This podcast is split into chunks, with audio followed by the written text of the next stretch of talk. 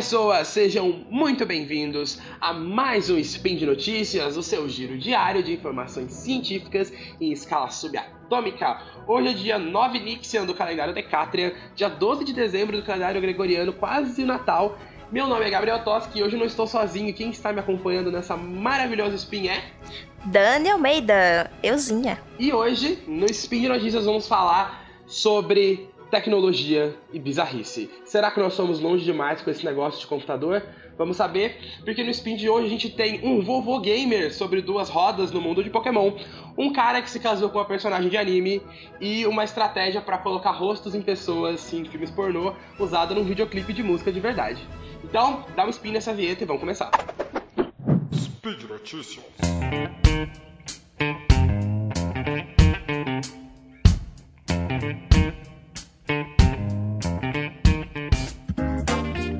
Nossa primeira notícia, nós vamos direto para Taiwan, em Taipei, onde um senhor de 70 anos ele sai pedalando pelas ruas de Taipei com 15 smartphones grudados na bicicleta para jogar Pokémon Go. Se você não conhece Pokémon Go, vamos fazer a... é, é um jogo de celular baseado na franquia Pokémon, que todo mundo Tess conhece, que existe há muito tempo, que você pode andar pelos lugares do mundo e você olhar na tela e dependendo da sua posição do GPS, você consegue encontrar Pokémon para capturar. Você joga as bolinhas e faz a sua coleção, tem lutas e afins. E ele é conhecido como vovô Pokémon Go lá em Taipei, porque ele já virou uma atração turística. Ele joga desde quando o jogo foi lançado em 2016 e foi o netinho dele que ensinou ele a jogar. Que fofulha. Achei muito fofo. A, a verdade é que ele fez baterias personalizadas para os 15 smartphones estarem sempre ligados. E ele fica andando por aí e, tipo, ele anda 6 a 7 horas de bicicleta para caçar Pokémon, assim. Quando eu jogava Pokémon, eu andava meia hora e já tava cansado. Esse vovô, ele tem muita energia. E ele explica que ele começou com um celular só, mas depois de um mês ele comprou outro, depois comprou outro, e no final ele tinha 15. Ai, que maravilha, né? Sonho capitalista de todo mundo. E aí ele meio que, tudo que ele construiu custa 4.800 dólares. E ele ainda gasta 300 dólares todo mês comprando itens no jogo. Então você pode gastar dinheiro de verdade para conseguir mais bolas para jogar nos Pokémon ou aparecer mais coisas mais rápido. E ele gasta 300 dólares com isso, que é muito dinheiro.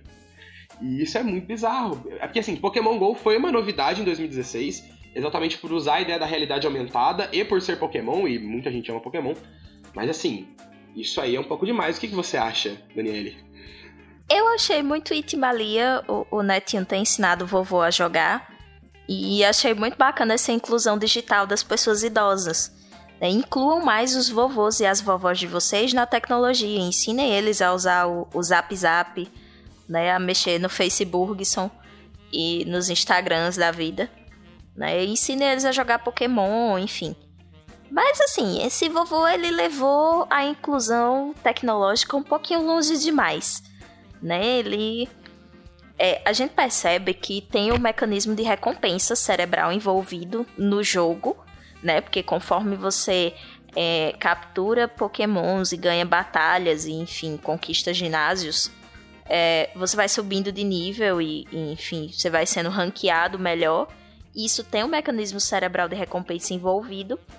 E aí o vovô ele disse que ele começou a jogar para fazer mais amigos. Então ele começava a pedalar na tentativa de fazer mais amigos e começou a comprar outros celulares na tentativa de fazer mais amigos. Só que aí a gente viu que outras coisas começaram a ser mais reforçadoras, começaram a liberar mais dopamina no sistema de recompensa cerebral do que fazer novos coleguinhas, né? Tanto é que ele gasta cerca de 300 reais, 300 reais não, gente, 300 dólares né, comprando os Paranauê do jogo. Então, assim, o valor reforçado do jogo aumentou em relação a, a ao valor da amizade pela amizade. É, o jogo é mais fácil.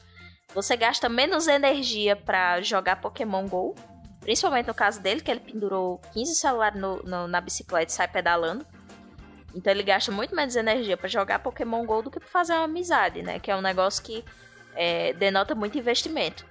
Né, Gabriel? Exatamente, tipo, 300 dólares por mês esse jogo. Não é para você, tipo, ah, é, é, porque é caro e você tem que, pra conseguir qualquer coisinha, você gasta muito. Não, 300 dólares é muita coisa. Tipo, você realmente consegue muita coisa nesse jogo. Então é assim, é, é bizarro o quanto e dá pra jogar de graça, né? Então, pra ele Sim, tá pagando, exato. ele tá conseguindo coisas a mais. Não é que o jogo é pago. São itens extras, né? E, benefícios extras que você pode conseguir pagando. Mas que se você não pagar, você consegue jogar do mesmo jeito. Inclusive joga muito bem. Você não tem. Alguns jogos celular são meio travados. É tipo, ah, eles- se você não pagar, você não sobe de nível tão rápido quanto os outros. Não, mas o Pokémon Go é um jogo até bem justo. Você- é mais fácil você andar muito e andar e jogar bastante, você vai ficar muito bom do que realmente pagar muito. Inclusive, só pagar não te ajuda em nada. Ou você tem que pagar e continuar andando e jogando. Então, assim, é, é realmente muita grana envolvida. Assim. Em termos de jogo, a estratégia do vovô foi ótima, né? Porque ele tá pagando e andando. Muito bom. É melhor que academia. Feito isso, vamos para a nossa próxima notícia. Para a nossa segunda notícia, nós vamos mais uma vez aterrissar no Japão. Porque, né? Você tem uma coisa que, que tem no Japão é tecnologia e bizarrice. E a gente tá falando sobre um cara que chama Akihiko Kondo. Que casou. Ele casou, mas ninguém foi no casamento dele. Porque ele não casou, ele não fez um casório normal, sabe? Você vai no cartório, é muito chato, fila, depois festa, não sei o que, igreja, não sei o que. Não. Ele casou com uma personagem desenhada de anime de 16 anos, de roupinha azul, a Hatsune Miku. Vamos só dar um contexto. O que é, quem é a Hatsune Miku? A Hatsune Miku não é de um desenho, ela tem hoje desenhos, ela virou uma marca. Ela na verdade ela foi criada por uma empresa chamada Krypton, como uma persona de voz. Basicamente teve uma, uma cantora japonesa, ela gravou várias sílabas e fonemas da voz dela. E aí essa empresa foi responsável por criar um algoritmo que pegasse esses fonemas e juntasse em praticamente qualquer coisa. Então quando você usa o algoritmo da Hatsune, o programa da Hatsune Miku, você consegue transformar, fazer ela cantar qualquer coisa. E, e já existia isso há algum tempo, só que a, a ideia de que ela foi a primeira a ter uma personificação. Então eles acharam que ela precisava ser uma imagem. Então contrataram um artista para desenhar como se ela fosse realmente uma personagem de desenho japonês. E ela ficou muito famosa, tem meme, teve um meme muito famoso com ela, e aí ela. A internet abraçou a Hatsune Miku e ela ficou muito conhecida, já tem jogo, desenho e tudo mais. E esse cara casou com Hatsune Miku. E a cerimônia custou 2 milhões de ienes. Isso dão 17,6 mil dólares. Que em dinheiros brasileiros é muita coisa.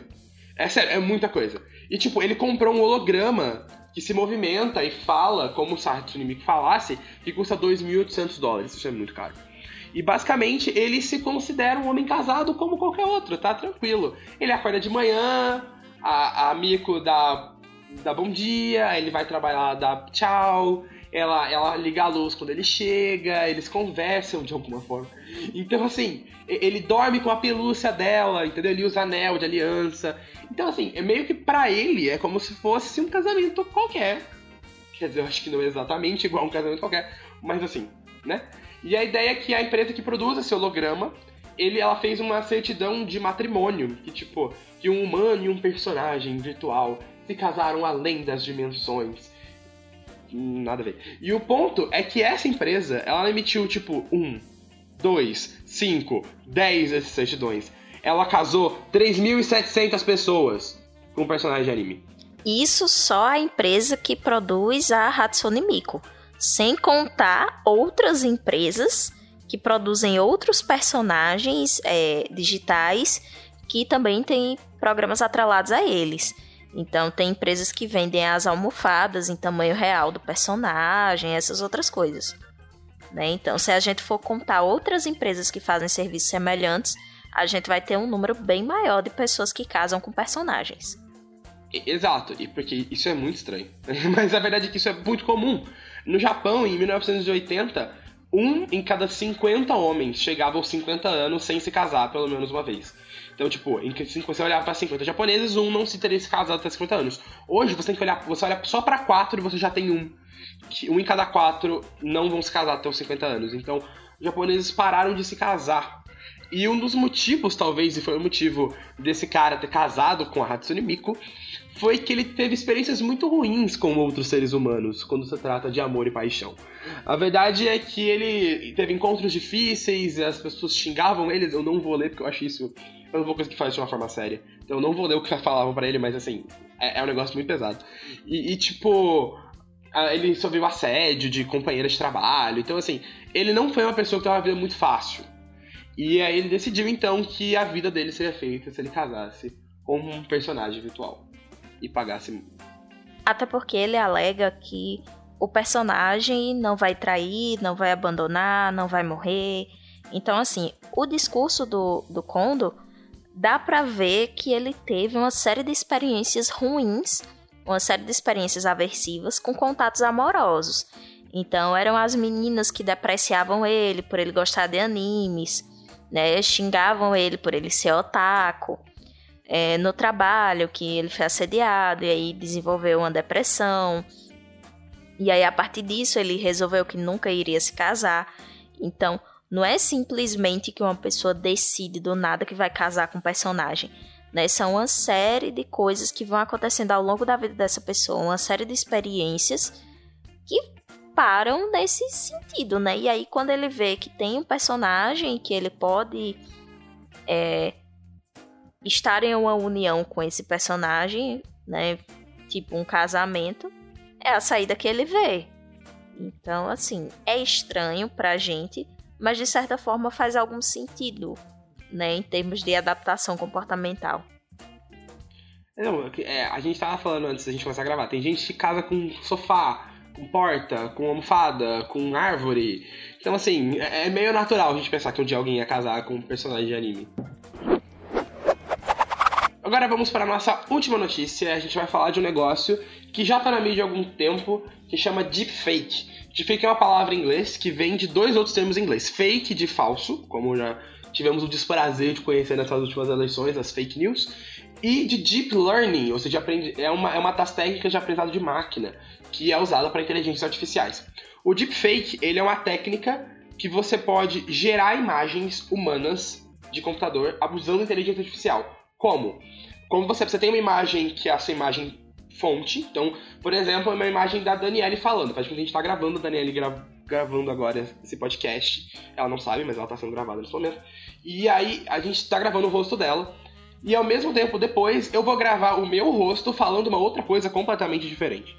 E aí depois, o deepfake, ele pega, usa as minhas feições e joga no rosto dela. Ou o contrário, joga o rosto dela nas minhas feições. E tipo isso... aquele filtro do Instagram que dá pra gente trocar o. o... É do Instagram ou do Snapchat que a gente troca de, de rosto com outra coisa? Eu acho que é do Snap, eu acho que é do Snap.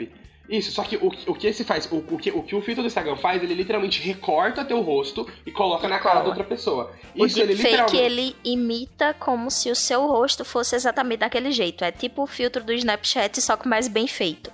Exato. Então isso foi usado, por exemplo, para fazer tipo Trump ou Obama ter vídeos deles falando umas coisas que eles nunca falariam, ou o que ficou mais conhecido, colocar rostos de celebridades famosas em vídeos pornô.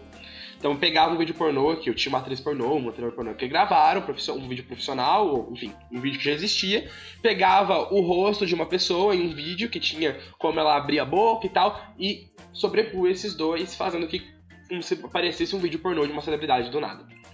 E agora eles estão realmente usando essa tecnologia para alguma coisa útil. Olha que interessante. Para um, um videoclipe, de clipe de, de música mesmo. É, o clipe é da cantora Charlie XX, XCX, não sei se se fala, mas enfim, tá aí. a música dela no vídeo 1999, uh, ela, ela tem um grupo de dançarinas, elas imitam a coreografia das Spice Girls, e a real é que todas elas têm o mesmo rosto. Uh, o rosto da própria Charlie, que foram colocadas por deepfake. Então, na verdade, você tinha um vídeo de todas as dançarinas dançando, foi gravado o vídeo, e depois, a partir do, de, uma, de um vídeo com o rosto da cantora, ela foi colocada em cima de todas elas. Uh, ela fez essa parceria com outro cantor, e aí tem um grupo de dançarinos que estão imitando os Backstreet Boys, Everybody, então. E eles estavam. Eles foi, o, a, o rosto do cantor também foi colocado em todos os dançarinos. O diretor do videoclipe contou aí pro site The Verge que na verdade eles não usaram só para usar a tecnologia porque é nova e tem esse negócio dos artistas querendo estar na vanguarda. Na verdade era para poupar tempo. Você não precisava maquiar as, as, as, dançarinas, você não precisava caracterizar elas várias vezes, era só você filmar elas normal. Depois você poderia inserir a cara de outra pessoa naquelas feições dela. Isso é muito bizarro que isso exista, mas é legal que isso comece já a, a funcionar. E a usar para alguma coisa, querendo ou não é uma coisa super útil que vai salvar a humanidade, mas ajuda pelo menos a indústria do, da, da música aí a fazer umas coisas legais. E ajuda a economizar um tempinho também dos cabeleireiros e maquiadores, né? Porque já pensou. Eles gravaram é, vários cenários diferentes, né? Então tem referência a Titanic, Spice Girls, Backstreet Boys e mais uma série de outras coisas dos anos 90. Então tu já pensou ter que caracterizar esse povo todinho toda vez que fosse fazer a cena? Nossa, ia, ia dar trabalho pra caramba, meu Deus do céu. E, e, é bom lembrar que o deepfake, ele não é uma coisa perfeita. E ele não é a mesma coisa que usam no Hollywood. Você já viu vídeos de bastidores de Hollywood que tem... Uh, que, por exemplo, lá no Hobbit, que tinha o, o, ator que faz o Sherlock lá, ele era o dragão. Ele tava gravando e tinha um monte de bola na cara dele, uma roupa estranha, uns traços na cara dele.